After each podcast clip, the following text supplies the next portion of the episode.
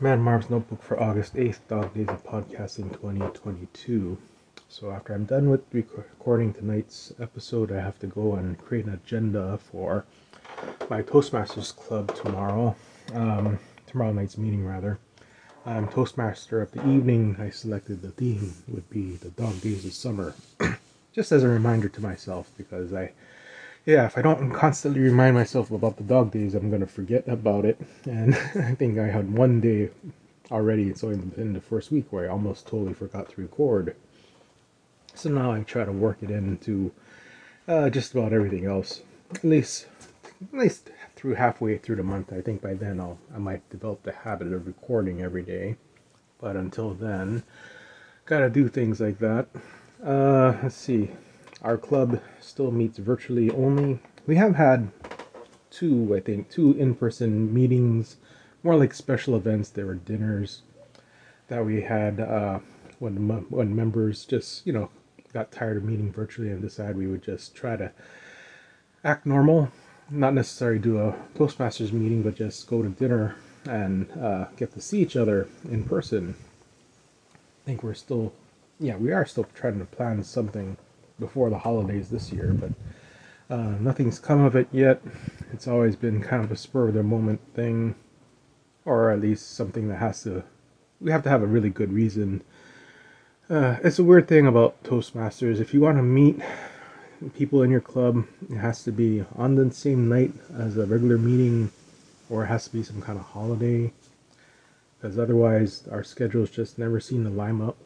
It, it's always some somebody got, or a whole bunch of somebodies that can't make it, and then they start complaining if they if they aren't included.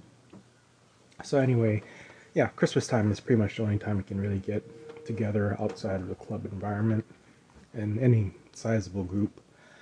But anyway, I'm here to talk about Dog Days. What did I listen to today? Hold on, I got notes somewhere. Oh, well, I guess not. I don't really have notes because it turns out that was for yesterday's show about uh, about journaling. And let's see, something I did want to talk about and Toastmasters. Uh, I don't know if it's uh, something Amy would be interested in. It's uh, trying to get gauge the feel of the clubs and I guess the Toastmasters vibe, because it seems to be winding down, or at least among the clubs I'm in and the general vibe I'm getting. Uh, I wouldn't say people are necessarily getting tired of the virtual format, although that could also be a thing. Uh, more about the Toastmasters program as a whole. It doesn't seem to be thriving as well in a virtual-only environment.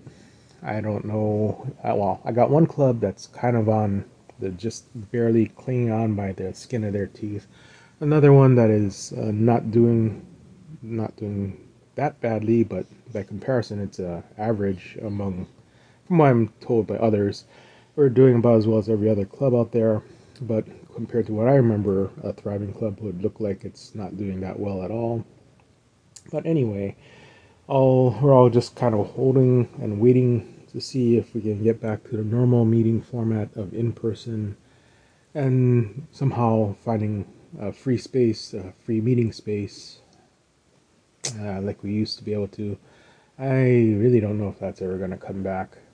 I haven't really asked our old host if they would be willing to host again, because, well, uh, things have been awkward. I'm, I haven't even checked to see if they're still around as a business, but I'm pretty sure they are, but they might be virtual.